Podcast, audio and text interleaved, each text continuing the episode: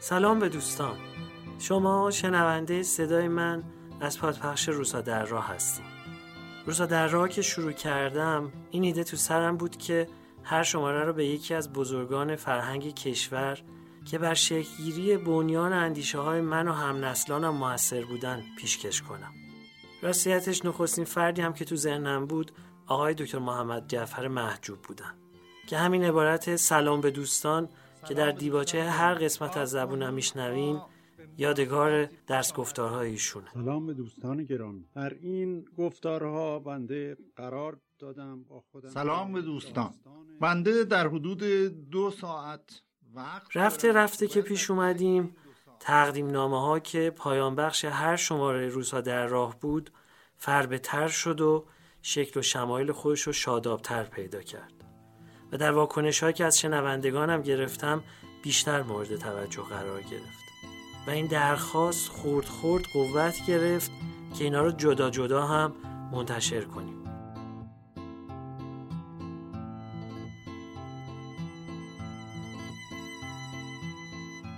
حالیا شما صدای منو به این مقصود میشنوید.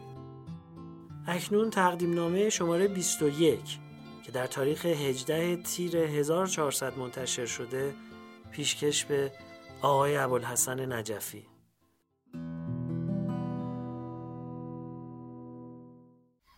خب این مسئله مورد بحث بوده است که و گفته شده که مهمترین انگیزه انسان خودخواهی و نفپرستیش نیست بلکه درست برعکس بخشش و دهشه بخشش به دیگران و دهش به دیگران. اون بحث مفصلی است در این باره.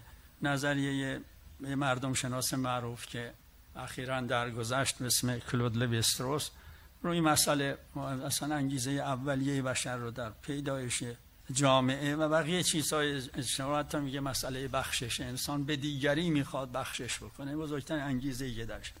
سال در مورد آثار ادبی و آثار هنری میگه یکی از بخشش است که انسان به دیگری می‌کنه حرف درسته کسی برای خودش ممکنه لذت شخصی برای از اینکه یک اثری بیافرینه ولی اگر دیگران نبودند حقیقتا آیا کسی میمد؟ یه اثر هنری یه مجسمی بسازه موسیقی بسازه یا شعری بگه برای دی... برای دی... فرض هم که برای دل خودش گفته باشه به هر حال بعد دیگران بیشتر مورد عرضه می‌کنه به دیگران. یعنی یه چیز به قول سارد یه چیز زیبا آفریده و وقتی آفریده شد و عرضه شد چیزی در جهان ما تغییر با هر اثر ادبی با هر اثر هنری چیزی در جهان ما تغییر می‌کنه. یه چیز زیبایی به جهان ما اضافه میشه.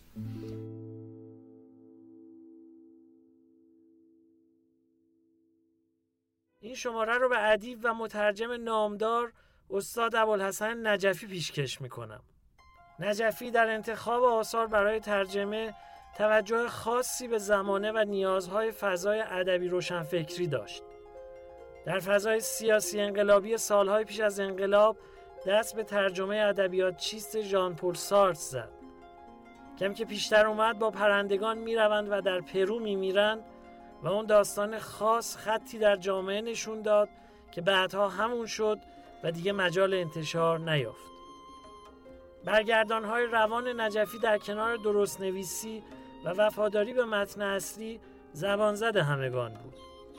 شامه او در کشف استعدادهای ادبی موجب شد طی پنجاه سال فعالیت خود انتشارات نیل رو به جایگاه قابل توجهی برسونه و آثاری دست اول به دست مشتاقان کتاب برسه. سپستر پس بازگشت از فرانسه در همراهی با جنگ ادبی اصفهان تأثیری به سزا بر داستان نویسی بهرام صادقی و هوشنگ گلچیری بگذاره. در فرانکلین دانشگاه تهران و پس از انقلاب در مرکز نشر دانشگاهی و فرهنگستان زبان و ادب فارسی همین نقش آفرینی درخشان رو ادامه داد و تونست به رغم مزاحمت های مکرر تبلهای بلند بانگ در باطن هیچ کار درخشان خودش رو پیش ببره و منشأ اثر مثبت باشه.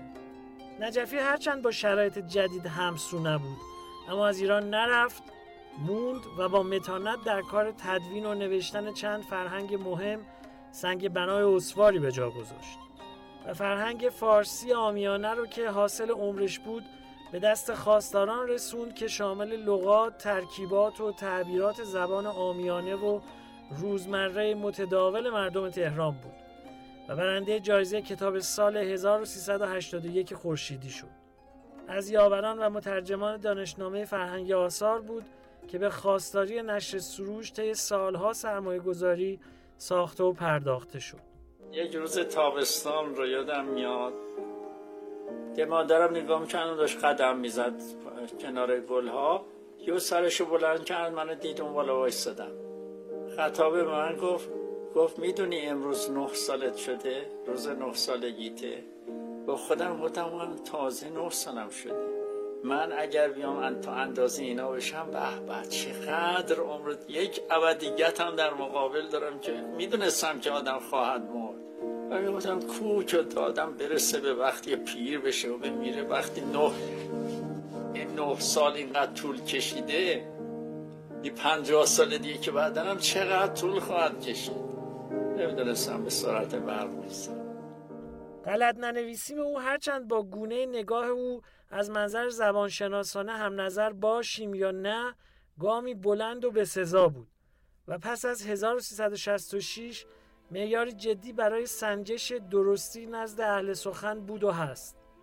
جدا از ویرایش مقاله و شعر و داستانهایی که تعلیف و ترجمه کرد در زمینه عروض دستاوردهایی داشت. و یک تنه تلاش می‌کرد همگان رو ترغیب کنه فکری برای فقدان نظریه مسائل زبان فارسی از جمله ترجمه، عروض، ویرایش، ادبیات تطبیقی، زبانشناسی، ادبیات نمایشی، زبان معیار، رمان فارسی و مسائلی از این دست بکنند. او بیشک به دلیل آثار و ترجمه های روانش حق بزرگی بر ادب امروز ایران و زبان فارسی داره. با اینکه تلاش می‌کرد نمونه ای از فارسی معیار ارائه بده اما به خوبی می‌دونست که هر نویسنده لحن و نصر مختص خودش رو داره و نمیشه ادبیات رو در قالبی بسته به عنوان زبان معیار قل و زنجیر کرد. هنگام ترجمه آثار نویسندگان مختلف نسل‌های متفاوتی از زبان فارسی رو برمیگزید که در همه اونها امر مشترک تلاش برای درست نوشتن بود.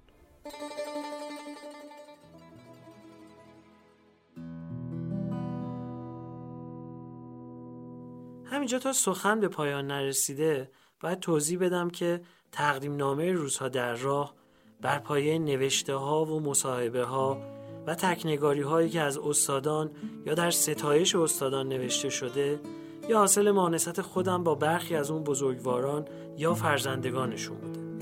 همینطور یادداشت های روانشاد ایرج افشار در کتاب نادر کاران یا نوشته های دوستم میلاد عظیمی در کانال تلگرامی نور سیاه و مواردی از این دست.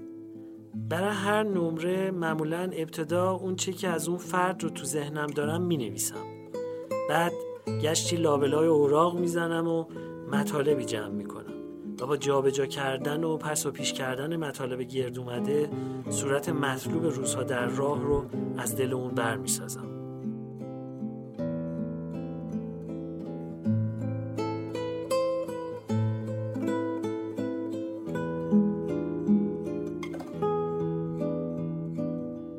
خوشحالم که دوستانی مثل شما همراه هم هستید.